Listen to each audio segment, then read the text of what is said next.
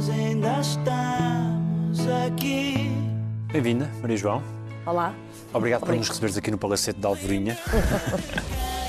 Nossa Senhora dos Sete Manos me dê saúde e proteja os meus. Maria João Abreu, 55 anos. Estou como sou, no alta definição.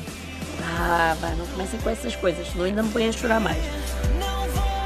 O que é que sentes que na tua vida foi um golpe de sorte? Eu tenho tido vários golpes de sorte. Apesar de ter nascido pobre e ter presenciado as dificuldades dos meus pais, venho de uma família muito humilde, acho que a entrada no teatro foi um golpe de sorte. O meu primeiro casamento foi um golpe de sorte. Os meus filhos, o João, o meu atual marido, é um golpe de sorte. Os meus netos, toda a minha família, todos os meus amigos. E estar no golpe de sorte foi o último golpe de sorte da minha vida. Já disse tudo o que tinha a dizer? Então agora falo eu. Eu estou sempre grata à vida. E obviamente todos nós temos momentos menos bons e mais melancólicos e cada vez que eu às vezes me vou um bocadinho abaixo, às vezes por coisas parvas de nada, não é? Por uma questão de sensibilidade ou fragilidade, eu tento logo, calma, eu sou uma mulher de sorte e sou. Que é que sentes que na tua vida também foi sorte e foi trabalho? Porque tu também soubeste agarrar esses golpes de sorte. Sim, é horrível estar a dizer isto, eu não gosto de falar de mim nesse sentido, mas eu sei que também trabalho muito. Sou aplicada, sou profissional, estou atenta aos outros sempre e tento superar-me a mim mesma em tudo o que faço na vida. Tento sempre ser a melhor. Se calhar porque a minha mãe e o meu pai, como não tiveram uma vida fácil, eles exigiam de mim que eu fosse a melhor. Isto não era um peso para ti? Sempre foi um peso para mim, sim. A melhor em quê, nessa altura? Na escola, ter as melhores notas, eu tinha que ser a melhor. Eu acho que era o desejo que eles tinham que eu tivesse uma vida melhor do que a que eles tiveram.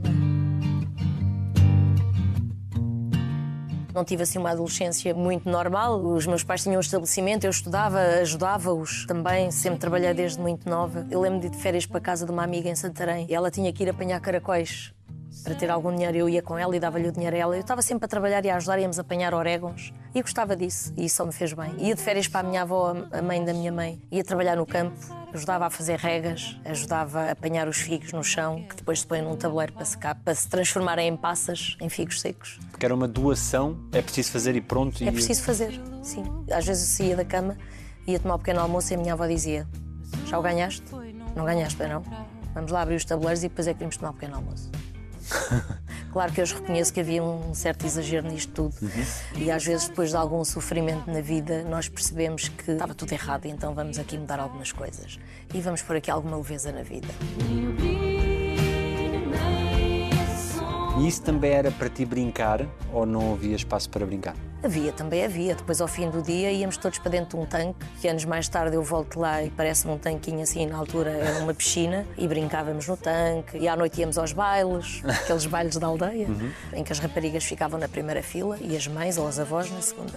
Os rapazes ficavam todos em frente. Isto era bonito. E era assim que antigamente começavam os namoros. Os rapazes ficavam ali a olhar, dançar com aquela. E às vezes a mãe da minha amiga batia-me e dizia assim: aquele ali é casado, não vais dançar com ele. Diz ele para ir dançar com a mulher dele. Gosto de comer, de viajar, gosto de estar com os amigos, de estar com a família, gosto de cozinhar para as pessoas. Sofri de bullying no teatro, a ponto de ir parar ao hospital. Acreditas no destino? De certa forma, sim, mas nós também podemos baralhar o destino. Há sempre o livre-arbítrio, não é? Nós, está tudo nas nossas mãos. Quando eras miúda, o que é que sentias que te estava destinado? Eu acho que na altura não via nada. Eu lembro de ser miúda, com seis anos, e punha uns saltos altos da minha mãe, punha uma fita no cabelo, ia buscar um batom e punha-me em frente a um espelho, fazer uns monólogos, e achava que aquilo era representar. E depois, como via muitos filmes, proferia assim umas palavras que eu achava que era estrangeiro, que era inglês ou francês. e entretanto, os meus pais puseram-me no balé, mais tarde. E lá está, eu acho que este sonho de ser atriz era um desejo aqui latente que eu nem tinha bem a noção do que é que era. Que gestos de carinho guardas dos teus pais para contigo? Eles a tentarem dar-me tudo o que lhes era possível, darem-me conselhos. Há uma coisa que a minha mãe fez que me ficou de lição para toda a vida.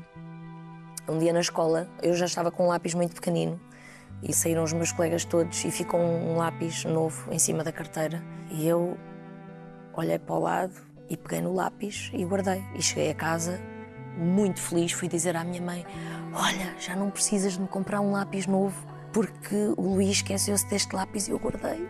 E a minha mãe, isso não se faz. Agora vais lá entregar o lápis, que isso é muito feio. Não se fica com nada de ninguém. E eu, oh mãe, não, não, não. Me ralhou. Vamos lá, bateu à porta. Foi a avó, sim, pode chamar o seu neto. A minha filha encontrou isto na escola e ela sabe que é teu, é para te entregar. São gestos que ficam para sempre. Ficam para sempre, lembro-me muito disto. E na altura eu achava que estava a fazer um bem à minha mãe, que era evitar que ela me comprasse um lápis. Também me lembro de andarmos a abrir gavetas à procura de tostões para ir comprar um quilo de arroz para o jantar. Tinhas que idade nessa altura? Sete, oito, nove. E os tostões nas gavetas apareceram sempre? Aparecia um tostãozinho ali. Às vezes dizia, vai lá ao lugar da Dona Emília buscar um pacote de manteiga e diz ela para apontar, que depois a mãe paga. A minha mãe é uma força da natureza e acho que eu fui buscar isso a ela. Eu ficava com seis anos a tomar conta da minha irmã, arrumava a casa, porque a minha mãe vinha tarde, trabalhava muito, trabalhava há dias, e eu ia arranjando as coisas. Lembro-me que aos oito anos fiz o meu primeiro arroz de tomate e fui perguntar à vizinha para vir provar para saber se estava bom de sal e ficava muito feliz. E com 6, 7, 8 anos a ter que arrumar a casa, a ter que cozinhar, a tomar conta da irmã, isso atira-te para uma maturidade precoce. Sim, eu sempre fui uma pessoa muito madura. A minha mãe até costumava dizer: Esta minha filha não sabe brincar, não brinca. Depois veio a dança, o teatro, depois casei muito jovem, tive filhos muito jovem e cada vez mais eu tinha responsabilidade sobre responsabilidade. Com peso. Com peso, com peso. De não falhar para com o outro. Exatamente. Eu tinha pânico de falhar, de desiludir as pessoas. Acho que tinha uma grande necessidade de sentir amor.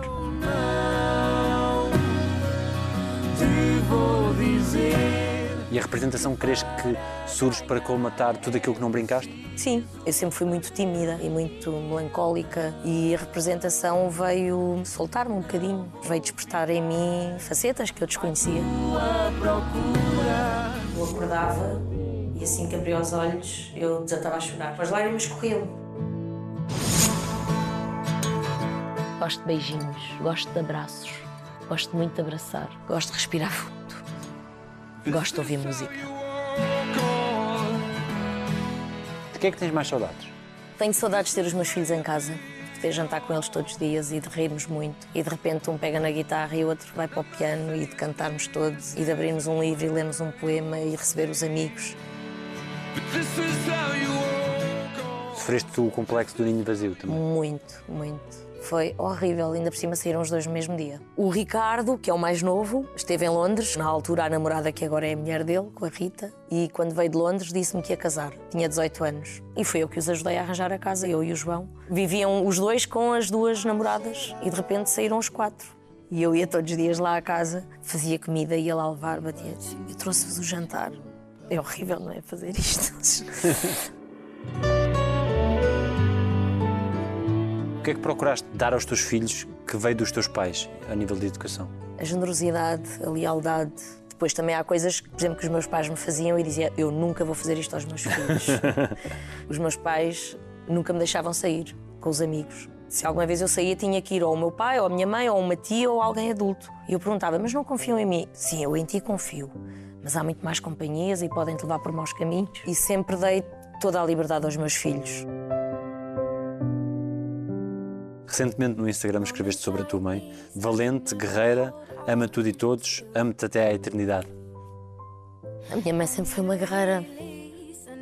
E eu acompanhei tudo. O meu pai teve uma tuberculose, ficou um ano em casa sem trabalhar e a minha mãe trabalhou muito. Até andou a dar serventia a pedreiros.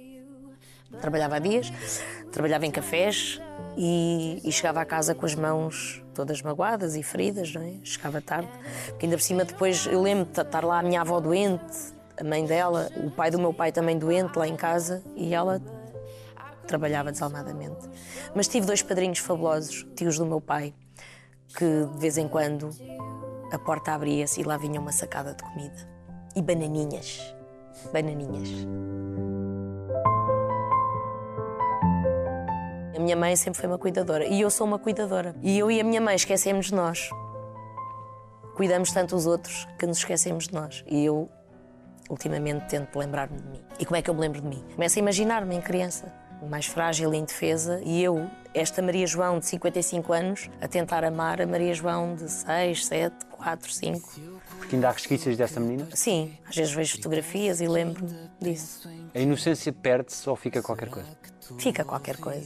Eu sei que há pessoas que, com as vicissitudes da vida, não é? Com o sofrimento, às vezes vão se tornando Amargas? amargas. E eu sempre pedi o contrário. Eu não quero ser uma pessoa amarga. Eu quero continuar a acreditar na humanidade, a continuar a acreditar nas pessoas. Há gente muito bonita. Não é porque uma pessoa ou outra tem uma atitude menos correta connosco. Não podemos julgar uns pelos outros.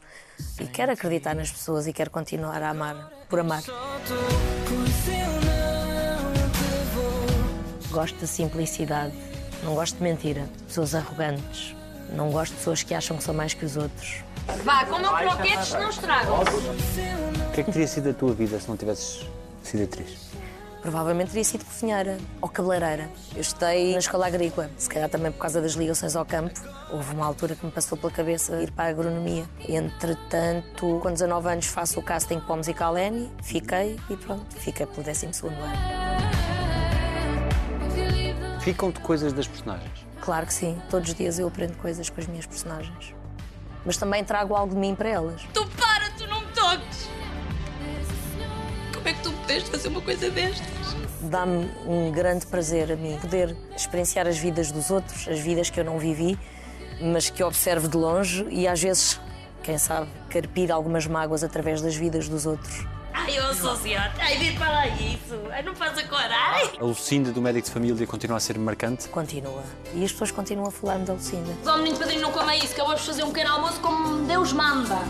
Crees que houve uma identificação, de alguma forma? Sim. Aliás, eu lembro na altura, quando foi proposto, o médico e a família eram de Lisboa e a Lucinda seria de uma zona qualquer do país. Dado que o meu pai é da zona de Braga, a Mares, eu propus que fosse dali daquela zona. E às vezes ligava para as minhas primas que lá vivem, ia buscar termos para tornar a coisa com outra vida. Pronto. Agora, se não se importava, amanhã dava uma folguinha, que eu quero ir ver a minha mana que vem da terra. Gosto de ser atriz, gosto das pessoas, gosto por gostar, porque sim, porque é bom gostar. mountains or sea. Há nove anos, quando falámos a primeira vez aqui no Alta Definição, tu dizias que estavas a viver uma fase de grande liberdade e que se te apetecesse cantar na rua, cantarias. Sim. E de repente dançar no meio da rua, fazer a espargata no meio da rua, cantar no meio da rua e tentar ser feliz e ser autêntica. Esse espírito mantém-se? Mantém-se. Aliás, é essa fase que eu te disse que foi a partir daí que comecei, se calhar, a viver a minha adolescência. a Foi a fazer... ida Alta Definição. Foi, e foi, foi, foi aí da alta definição. Foi a partir dessa que eu pensei, ok, agora vou pensar um bocadinho em mim e bora lá fazer tudo o que nunca fiz. Eu comecei a transgredir depois dos 40 e tal. É verdade, é verdade. Acho que foi depois do divórcio que comecei a transgredir em tudo. De repente pensei, caramba, sempre fui tão certinha, fiz tudo o que depositavam em mim, toda a confiança, eu tentei cumprir e agora vou transgredir. E algumas coisas que nunca imaginaste fazer Sim, e que souberam bem? Muito bem, muito bem. e é engraçado que muitas delas fiz com os meus filhos. Foi de repente sair à noite com eles, ir a sítios que eu não conhecia, que eles conheciam, ir com os amigos deles, ir para festivais de música que eu nunca tinha ido. E parecia que tinha 16, 17, 19 anos. Porque a idade está na cabeça. Exatamente, a idade está na cabeça. Aliás, às vezes as pessoas perguntam cada vez parece que estás mais nova. Se calhar foi de eu ter mudado um bocadinho a minha postura de estar na vida, deixar de ser tão sério, tão responsável. Comecei a. hum, Ok, eu agora quero ser um bocadinho louca também. Quero estar descontraída na vida. Passagem do tempo é um problema para ti? Até agora ainda não é. Quer dizer, é um bocadinho a nível das dores, das articulações, dos joelhos, dos pés, das costas, a coluna. Eu já começo a sentir muito aí. Mas pronto, depois, como trabalho muito, trabalho, trabalho, trabalho, não me lembro, chego a casa, deito-me de manhã a sair da cama, parece uma velha. Parece uma velha. Com essa despreocupação que tiveste em relação a muitas coisas que tinhas, a que coisas é que se deixa de dar importância? Há muita coisa na vida, há pessoas que não pensam da mesma forma que nós, ou que às vezes são um bocado mal criadas ou agressivas. É passar ao lado, é nem deixar de lhes falar. Às vezes elas até podem estar a olhar para nós, achar que nos estão a enganar e eu posso estar assim, não sabes o que é que eu penso de ti, nem sabes onde é que tu, em que cantinho é que tu já estás. É mesmo relativizar as coisas. Eu agora, para mim, o que me pode abalar é a doença dos meus pais, porque nos últimos anos vê-se hum, a fragilidade e eu começo-me a sentir impotente, incapaz de fazer o que quer que seja, a nível das doenças, não é? De- das dores. Esta coisa dos eu herdei da minha mãe, eu acho que coitada, foi porque ela trabalhou tanto, tanto, tanto também, que ela tem imensos problemas de articulações e está sempre com dores crónicas. E isso sim perturba-me. Agora, no dia a dia, o facto, sei lá, de se eu de repente tiver um furo ou se bater com o carro, desde que eu não me magoa, é chapa, não interessa. Ok, vamos lá seguir a vida e vamos ser felizes. E aquilo que os outros pensam de ti dá-se menos importância? Sim, aquela coisa, vamos ver o que é que dizem de mim, o que é que escrevem. E agora até os comentários nas redes sociais, ao início eu ficava, ai meu Deus, eram facadas. Eu agora não ligo. Aliás, nem leio, nem quero saber. Não compro revistas, não sei nada, nem quero saber, não me interessa. E a que coisas é que se dá mais importância? É mesmo à família. Eu, se pudesse, passava mais tempo com os meus pais, com os meus filhos, com os meus netos, com os meus amigos. Fazia mais almoços lá em casa. Eu adoro cozinhar, adoro receber as pessoas e ficar a, a conversar. Consigo ver, sei que merece. Vive-se o amor de maneira diferente depois dos 40? De uma forma mais calma, mais serena. Acho que todos os casais discutem, não é? Agora a minha forma de discutir é diferente. É baixando a voz. Quanto mais zangada estou, ou triste ou desiludida, em vez de ir levantando a voz, vou baixando. Ou simplesmente não falo, não digo nada. E isso magoa muito mais o outro lado. Portanto, dá resultado, é isso? Dá. O importante é não gastar energia. Também se aprende, de uma forma geral, é não gastar energia com quem não merece. Aquela pessoa é assim, eu não a vou mudar. Ela fez mal ou continua a fazer mal a outras pessoas. Epá, mas pronto, deixa-o lá estar, eu vou-me desfiar dele, não, é que nem vou gastar energia. Na escala das coisas importantes, que importância para ti é que tem o amor? O amor está no topo. Seja qualquer tipo de amor. O amor faz milagres, o amor salva a vida das pessoas. E poderia salvar a humanidade se o ser humano não fosse tão Eu egoísta. Eu sem ti nem sei dizer. Quando dizes que o amor nos salva, o nosso amor próprio ou o amor por outro? Tem que começar pelo amor próprio, temos que nos amar a nós próprios. Mas quando estamos apaixonados, quando sentimos amor pelo marido, pelos filhos, por um amigo, por uma amiga, isso é um grande catalisador, isso está no topo de tudo. É.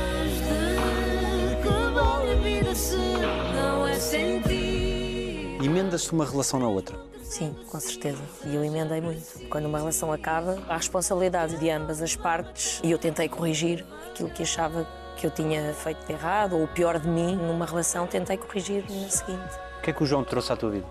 Voltei a acreditar no amor, trouxe-me frescura, muita cumplicidade, muita partilha em muitas tarefas, daquelas tarefas chatas do dia a dia, que não tem que ser só a mulher a fazer, devem ser partilhadas. Deu-me a conhecer bandas de rock que eu não conhecia, eu também lhe mostrei fadistas que ele não conhecia e que ele até achava que não gostava de fado e por causa de mim passou a gostar. É uma pessoa muito calma, é o oposto de mim. Eu não pareço, mas eu sou muito dramática. Tento não ser. Sou muito positiva com os outros, mas para mim às vezes sou muito negativa, vejo o lado negro. E o João acorda a cantar, todos os dias. E ele parece que não tem problemas, claro que há de ter, mas ele relativiza tudo de uma maneira que também me ajudou a relativizar as coisas. E ele é muito positivo e traz-me sempre para cima. Tu recentemente escreveste chegar a casa e ter o amor como conforto. Sim, é maravilhoso. E sobretudo quando se está muito tempo afastado, agora nesta fase, depois de um dia de trabalho, chegar a casa e quando ele também não vai ensaiar ou não vai tocar e podemos estar ali os dois um bocadinho no sofá a ver um filme, que eu adormeço ao fim de 10 minutos, mas sentir a pele dele é maravilhoso. Gosto de sair à noite, de música ao vivo. Gosto de ir ao teatro ver os amigos. Não gosto de confusões, não gosto de trânsito. Os netos rejuvenescem. Ui, tanto. É engraçado que a Maria João Luís, nós somos da mesma idade, e quando eu lhe disse que ia ser avó, ela disse: Ó, mulher, não digas isso, cala-te. Nós somos da mesma idade e eu não quero ser avó. Mas de repente, quando eu fui avó, parece que rejuvenesci, porque depois ao início estava muito com eles e passeava com eles na rua. E quando foi o Matias, o mais velho, havia pessoas que perguntavam se era meu filho. E de repente as pessoas começaram a dizer: Olha que giro ser avó com a sua idade. Assim eu também eu queria ser avó. Temos que ter força, de repente, para estar lá e para ver os netos fazer muita coisa E o que é que é melhor em ser avó? É que ao fim de um dia de estarmos com eles, eles voltam para os pais, não temos essa responsabilidade por inteiro. Às vezes a minha nora pergunta-me porquê é que não adotas? Nunca conseguiste ter um filho com o João e o João gostava tanto de ter sido pai, eu agora já não conseguia ter um filho e muito menos adotado, porque parece que a responsabilidade é maior. Imagino que eu agora adotava uma criança, se eu passava um raspanete ou uma coisa assim, pois ela faz isto porque é adotado, se fosse filho ela não fazia. Mas neste momento, se tivesse filhos, eu não podia estar a fazer uma série e teatro. E com os netos eu posso fazer tudo, mesmo quando eu escolho o dia para eles estarem comigo ou eu proponho-me a ficar com eles naquele período. Acaba o período e eles voltam para os pais. E as avós fazem coisas que depois dos pais nem sabem?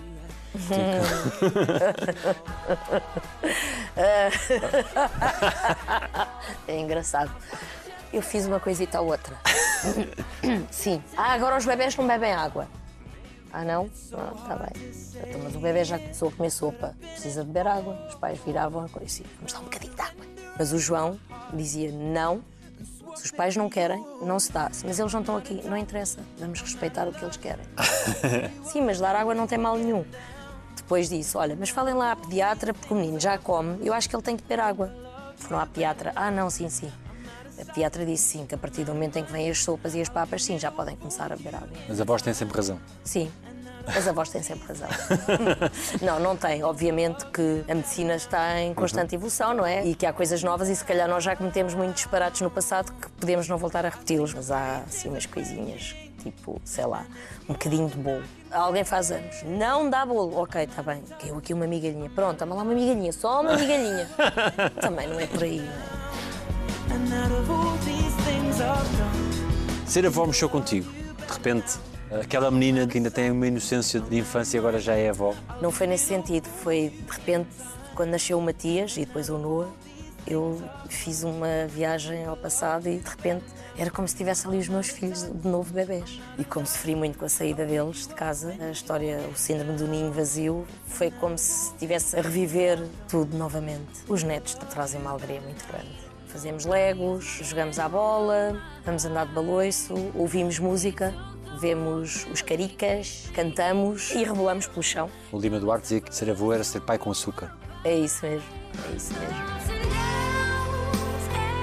Tu escreveste no outro dia, cada dia amo-te mais e mais e mais e ainda mais. É comparável com o amor que uma mãe tem por um filho? Eu acho que é a soma dos dois, é mais ainda, é a dobrar. Que giro isso.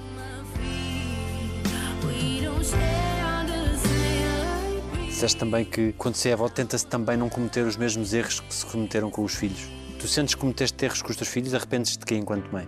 Houve momentos em que eu tinha que ir a correr do teatro para a televisão e tinha que andar com eles. E depois, às vezes, eles com 5, 6 anos, ficas aqui sentado no camarim e não fazes barulho, está bem?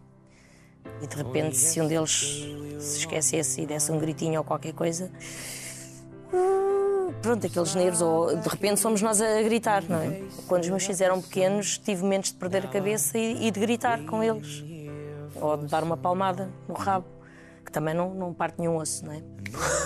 E falava alto e quando eles partiam ou entornavam ou porque eram irrequietos e agora com os netos é sentá-los e tentar falar olha Matias, o Matias é muito irrequieto tem muita dificuldade em olhar nos olhos o Noah fica fixado, mas o Matias às vezes está a fazer Matias, Matias olha, ouve e ele, olha ouve avó, ouve, ouve e quando eu baixo o tom de voz, quando eu começo a falar baixinho é quando ele fica atento e falo devagarinho e explico tudo Gozas hoje de uma serenidade, de um apaziguamento em relação à vida e à às vida, coisas. sim, na generalidade. E deixar andar ao sabor, não contrariar muito, porque não vale a pena. Por exemplo, deixei de fazer projetos. Faço projetos até amanhã. Pronto, amanhã tenho que estar aqui às 8 da manhã.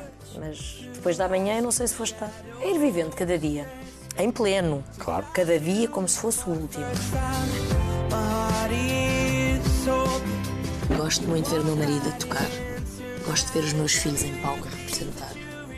Bom, ah, não sei se quero começar ou se calhar deixamos isto por outro dia. Talvez seja melhor. Is it too much to ask? São os filhos que nos ensinam a ser pais? Também. Cada filho é diferente do outro. A educação é a mesma e às vezes os filhos são tão diferentes. Mas é importante estar atento aos sinais e, sobretudo, à personalidade de cada um. E, obviamente, quando são adolescentes, podemos e devemos atuar de forma diferente. Se eu falar com um filho de uma forma, posso ferir a suscetibilidade dele e com o outro não. Posso ser, se calhar, um bocadinho mais espontânea e não ter tanto cuidado nas palavras que vou utilizar. Consultam-los, por exemplo, quando tens de tomar alguma decisão? Sim, sim, sim, sempre. Continuo a consultar os meus filhos, sempre. Eles dizem-me exatamente aquilo que pensam. Como eu dramatizo às vezes um bocadinho, eles chamam-me à razão, eles e o João. O João vive comigo e é sempre o primeiro a saber. Quando algo de bom ou de menos bom acontece comigo. E imediatamente eu ligo para os meus filhos e para a minha mãe, sempre. E gosto de me consultar com eles. E às vezes, oh mãe, não estás a ver bem, não. Vê isto por este lado e por este e por este. Não leves tanto a peito, relativiza e mostra-me às vezes a dar um outro lado. Que o João também dá. Depois às vezes digo, olha, sabes, falei com o Miguel e com o Ricardo e eles também partilham da tua opinião. Vês, eu não te disse. Mas como fui só eu dizer, tiveste que validar isso com os teus filhos. Sim, então pronto, é importante para mim também ouvir todos. Even the best.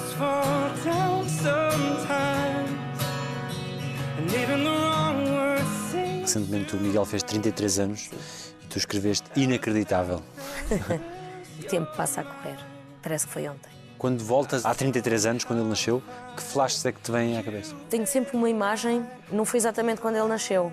É a partir dos oito meses, ele ia às vezes para Pontevel, que é ali ao lado do Cartacho, que é a terra do pai do Zé Raposo, e ia com os avós para lá. Quando eu comecei a ter mais volume de trabalho, às vezes à noite, e lembro-me de um dia a mãe do Zé chegou a Santa Apolónia e eu ia desesperada para ir buscá-lo e lembro-me dele com o cabelinho assim cheio de caracóis, os olhinhos dele quando viu ele a correr na estação de Santa Apolónia para vir ter comigo. Eu tenho muito esse flash dessa imagem. É um amor incondicional. É um amor incondicional. Agora és pai, não é? É o único amor que nunca vai terminar, antes pelo contrário. Cada segundo, cada minuto, cada hora vai aumentando, aumentando, aumentando, aumentando.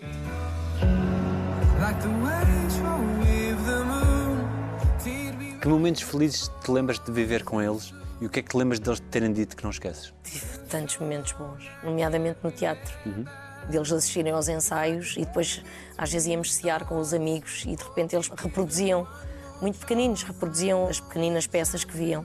As férias com eles, os momentos de lazer, a praia, ir para o campo. E houve coisas muito importantes que o Miguel me disse em momentos menos bons da minha vida que foram fulcrais. Que te fizeram acreditar? Sim. E sempre foi o meu grande confidente, o Miguel. Disse-me coisas que eu já lhe tinha dito a ele e que eu já me tinha esquecido. E ele relembrou-me. Que te fizeram acreditar em ti mesmo, na tua Sim, força? Sim. like A Céu, nesta série, procura realizar os sonhos dos filhos. Tu também és assim? Tudo o que faço ainda hoje é sempre a pensar nos meus filhos. Quase tudo. Pronto, vá. Eles já saíram de casa e eles são autossuficientes, mas eu acho sempre que lhes posso dar mais qualquer coisa. A vida deles, como a minha, é precária, não é? Felizmente eu atingi já algum conforto na vida, não é? Que eles nem sempre têm, têm momentos que não trabalham e os trabalhos que fizeram até agora ainda não lhes permite poder descansar nesses períodos em que não têm nada. E então, quando eles não têm nada, a minha preocupação é colmatar isso. Sempre. E agora com netos ainda mais, não é? E mesmo que não precisem, pelo menos ir lá dar uma comidinha? Sim, um miminho. Uma comidinha feita pela mãe, que eles adoram a comida da mãe.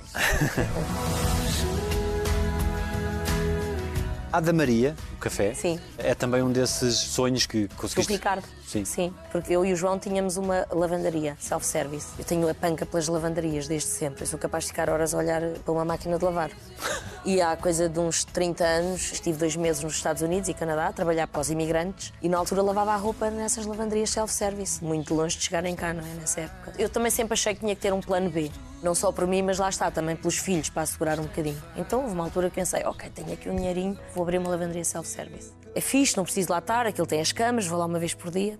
E entretanto, o meu filho Ricardo, como teve dois filhos seguidos, ele também é ator e tinha uma banda com a mulher, mas pensaram, pá, nós vamos suspender a vida artística por uns tempos, porque estar com os meus filhos à noite. E devíamos abrir ali um café, no sítio da lavandaria. Porque eles sempre que não tinham trabalho como atores iam trabalhar em restaurantes, em esplanadas, nos quiosques. Nós já temos experiência, assim, em vez de irmos trabalhar para os outros, trabalhamos para nós. Então eu, o João, o Ricardo e a Rita fizemos uma sociedade e abrimos o Ada Maria. Foi uma ideia deles, tem muito na base a comida saudável e pronto, é uma experiência muito gira. E eu própria, quando aquilo abriu, estive lá três semanas a ajudá-los e sempre que tenho um bocadinho vou para lá.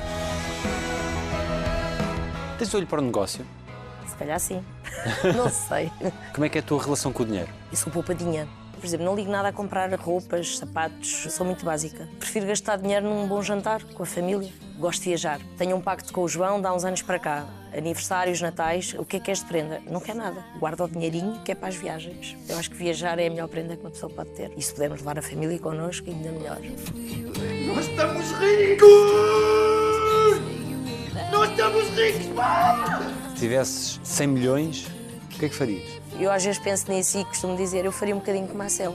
Primeiro, comprava uma casa a cada filho, aos meus pais, comprava uma casa para cada pessoa da família, comprava uma casa para alguns amigos e depois ia fazer doações. Ao nível mais dos lares, de idosos, de infantários, Porquê? e ajudar muita gente. Porque eu acho que são os extremos onde há mais fragilidade. Diariamente vemos nas notícias que no infantário Y e no lar Z maltrataram, fizeram, aconteceram. Pronto. Ia estar muito atenta com isso. Ia ajudar muita gente. E depois ia viajar muito.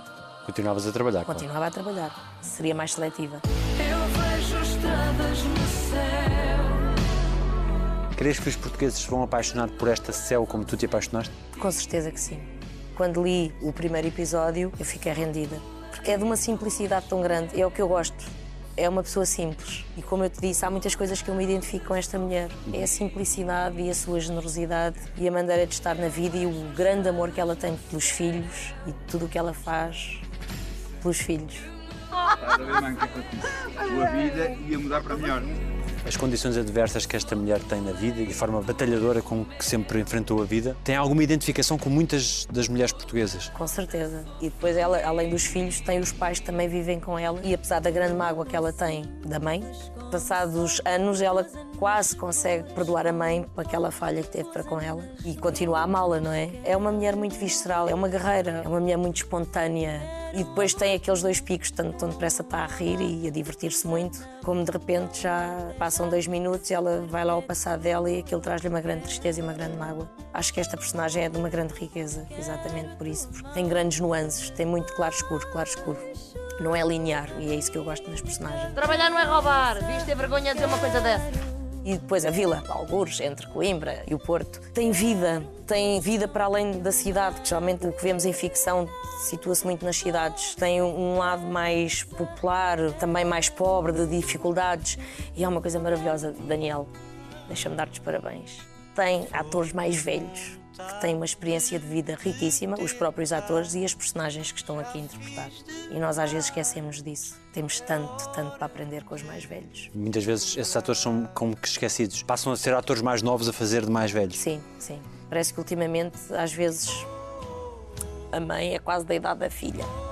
Porque há uma ditadura da juventude, da Da frescura. juventude, da frescura. Quando aqui o que interessa é o talento e as experiências de vida das personagens em conjunto com as dos próprios atores que lhes estão a dar vida.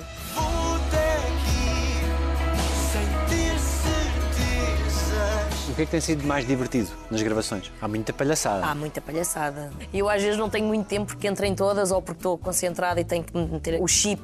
Hoje é o chip para chorar, amanhã é o chip para rir. Mas pronto, às vezes há atores que entram menos e enquanto se está à espera três ou quatro cenas na sala de atores, vive-se um bom ambiente e as pessoas fazem vídeos e brincam e isso é maravilhoso. Saudade que eu tenho de ter saudade. Os mais velhos contam histórias antigas de teatro e de televisão, coisas que os mais novos ficam deliciados a ouvir. Só por me sentir tão bem, alegre sentir-me bem. É-te fácil trabalhar com o Zé Raposo? Muito, muito fácil. É um parceirão. O Zé Raposo é minha família, vai ser minha família sempre. É o pai dos meus filhos e é uma das melhores pessoas do mundo. E é um grande ator, talvez o melhor ator da geração dele. Gosto de gravar golpe de sorte. Gosto na Céu a sua espontaneidade, a sua simplicidade, da sua inocência. Gosto de ser inocente, não gosto que me enganem. Não gosto de traição. No golpe de sorte, a Céu tem uma reviravolta tremenda na sua vida e de repente há pessoas que a querem enganar. Tu sempre tiveste na vida real a intuição certa para as pessoas que estavam próximas de ti que não eram confiáveis? Não, eu sempre fui muito ingênua. Eu acredito muito nas pessoas, sempre. Eu nunca desconfio de ninguém. Para mim, eu parto do princípio que é tudo boa gente. E sempre fui uma pessoa de confiar muito e sempre fui muito aberta para toda a gente. E expunha-me muito. Contava a minha vida a toda a gente. Porque não via maldade em ninguém.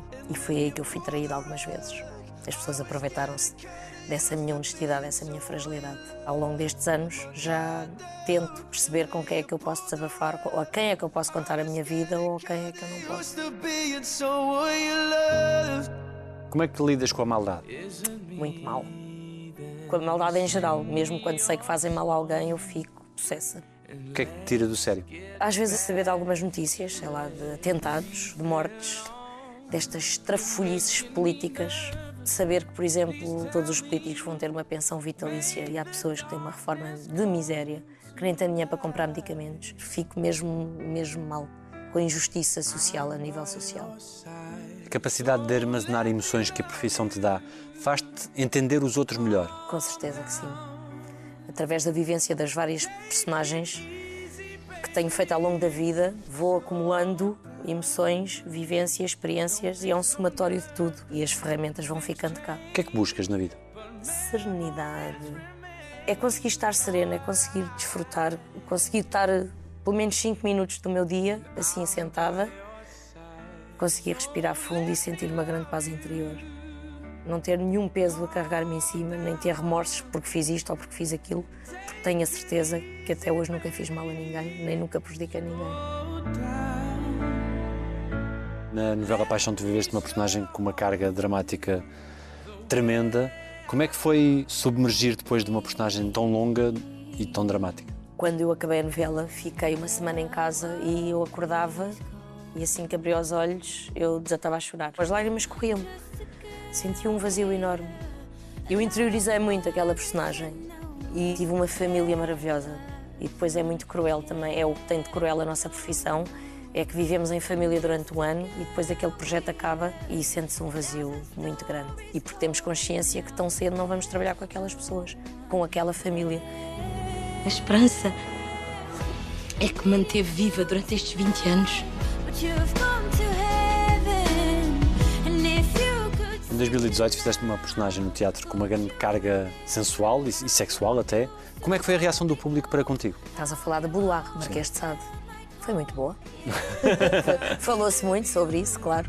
Sobretudo porque achavam que eu ia aparecer nua. Não, não aparecia nua, aparecia em lingerie.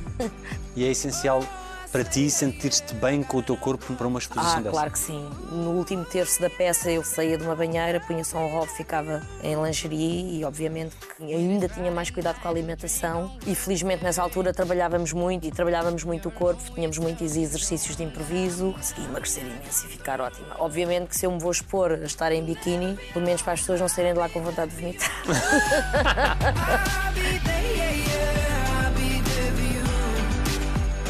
Quem viu a peça gostou bastante. Houve pessoas que sentiam-se chocadas mais pela linguagem, não é? E às vezes não tanto pelo palavrão, pelo vernáculo, mas também por causa do manifesto anticristo sobre a criação do universo. E deitava por terra toda a imagem que os católicos têm. E isso também mudou muito a minha maneira de pensar. Eu tive uma educação católica, ia à missa com a minha madrinha, ia todos os dias à missa, às seis da tarde, mas à medida que cresci, comecei a perceber-me vários erros da Igreja Católica, não é? Nomeadamente tanta riqueza quando há tanta pobreza no mundo. E uma das coisas que me fez muito mal a mim é o medo que a Igreja impõe, é culpa e medo. E a minha mãe aí errou redondamente, mas coitadinha, ela reproduziu aquilo que fizeram com ela, que é se te portares bem, vais para o céu, se te portares mal, vais arder no inferno. Isto é a coisa mais horrível que se pode dizer a uma criança. Eu durante anos e anos e anos tinha pesadelos com isto. Portanto, ao longo da juventude e da adolescência, não transgrediste também por esse conceito de Sim, culpa? sim, sim. E o sexo, e não se pode ter sexo, a pessoa só pode fazer sexo quando casar, porque senão está a pecar e vai para o inferno.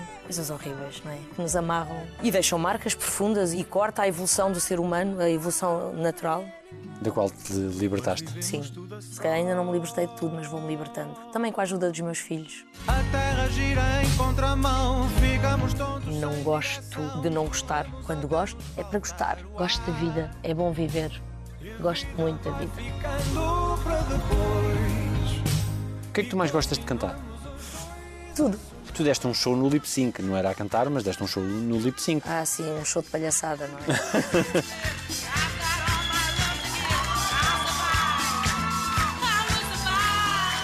Mal tive tempo para ensaiar as coreografias e o playback, mas diverti-me muito e voltei a sentir-me uma criança, uma adolescente. E isso é tão bom.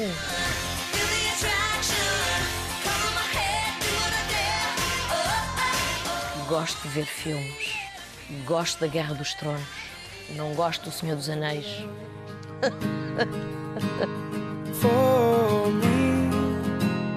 A que ano voltarias, se pudesses? Aos meus 44 anos. Porque? Foi quando comecei a ser adolescente. Foi quando me libertei de É uma uma, grande série frase. de pesos. É verdade. Começou a adolescência aos Começou- a 44. minha adolescência começou aos 44. É uma boa idade. Ainda não tinha muitas dores nos ossos, nas articulações. Alguém te deve um pedido de desculpas?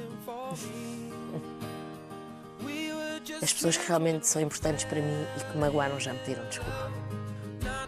E tu pediste desculpa a todas as pessoas a quem querias pedir? Sim. Eu peço desculpa todos os dias. Às vezes o João até me diz: porquê que pedes tanta vez desculpa? Porque sinto que devo pedir. Se fui incorreto ou se pisei alguém, devo pedir desculpa. Estás zangada com alguém? Não. Com ninguém. Há pessoas que eu não quero ver nunca mais na minha vida e muito menos trabalhar com elas, mas não estou zangada. Mas já estive. Sofri de bullying no teatro, a ponto de ir parar ao hospital. Foi grave, foi muito grave.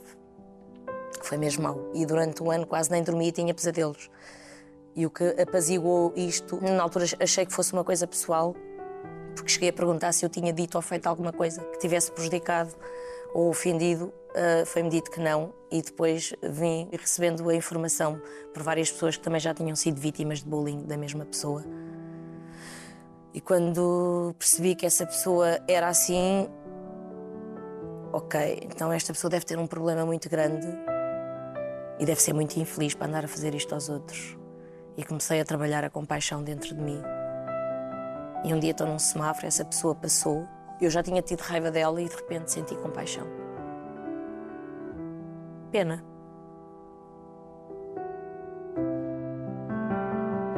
Aquilo era tão fora que eu ficava assim: não, isto não está a acontecer, não me estão a fazer isto. Isto, se calhar, sou eu que estou num dia menos bom e estou a pôr peso onde ele não existe. De criticar e ofender aquilo que tu estavas a fazer? Não, era uma coisa dissimulada, era mesmo em cena, no palco. Estilo uh, estar a fazer um casal amoroso e a pessoa, em vez de olhar para ti muito apaixonada, olha-te com ódio e cospe na cara e aperta-te a mão e empurra-te contra o regulador quando vais entrar em cena e tem que pôr delicadamente uma fatia de bolo no teu prato e, e atira com o prato e o bolo vai ao chão e diz sai daqui.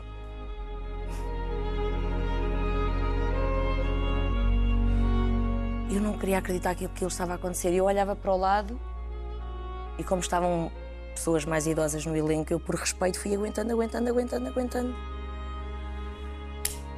Até que fui parar ao hospital e não fui mais trabalhar. Fui parar ao hospital com ataque de ansiedade.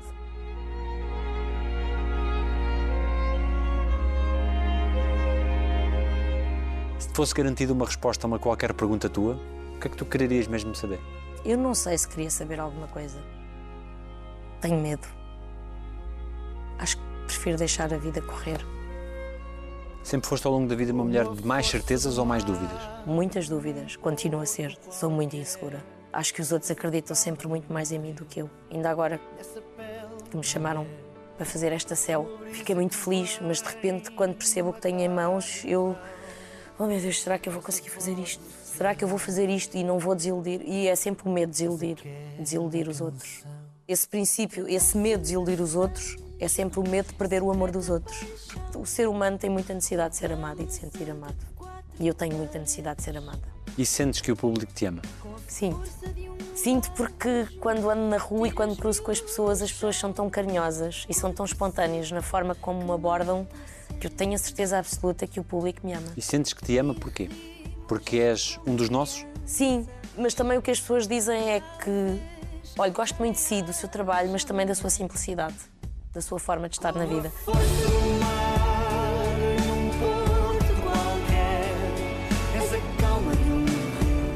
Qual foi a coisa mais bonita que disseram sobre ti? Os meus pais, o meu marido, os meus filhos dizem-me coisas bonitas todos os dias e reconhecem-me. Antes de ser uma boa profissional, é ser boa pessoa e praticar o bem. E reconhecerem que somos do bem. É bom ser do bem. O que é que dizem estes olhos? Amem-se e vivam o agora, em pleno, e amanhã logo se vê. Muito obrigado. Obrigada. Feito. Consegui não chorar.